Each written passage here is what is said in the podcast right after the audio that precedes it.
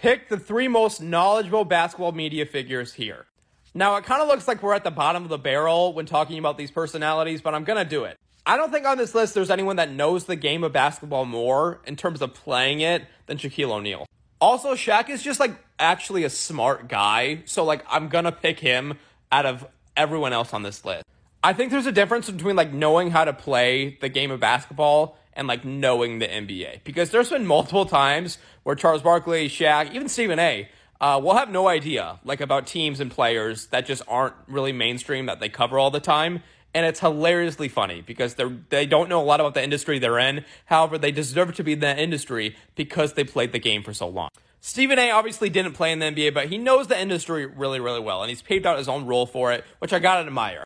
There's a reason why none of these people are called analysts and why none of them claim to be analysts. It's because they're media figures. They're based on popularity. And that's kind of the whole reason behind this. With that being said, a lot of these guys know a lot about the NBA simply because it was their career. It was their job. But in terms of like knowing day to day stuff in today's NBA, like players, teams, record standings, where kind of each team is, these guys don't know what they're talking about.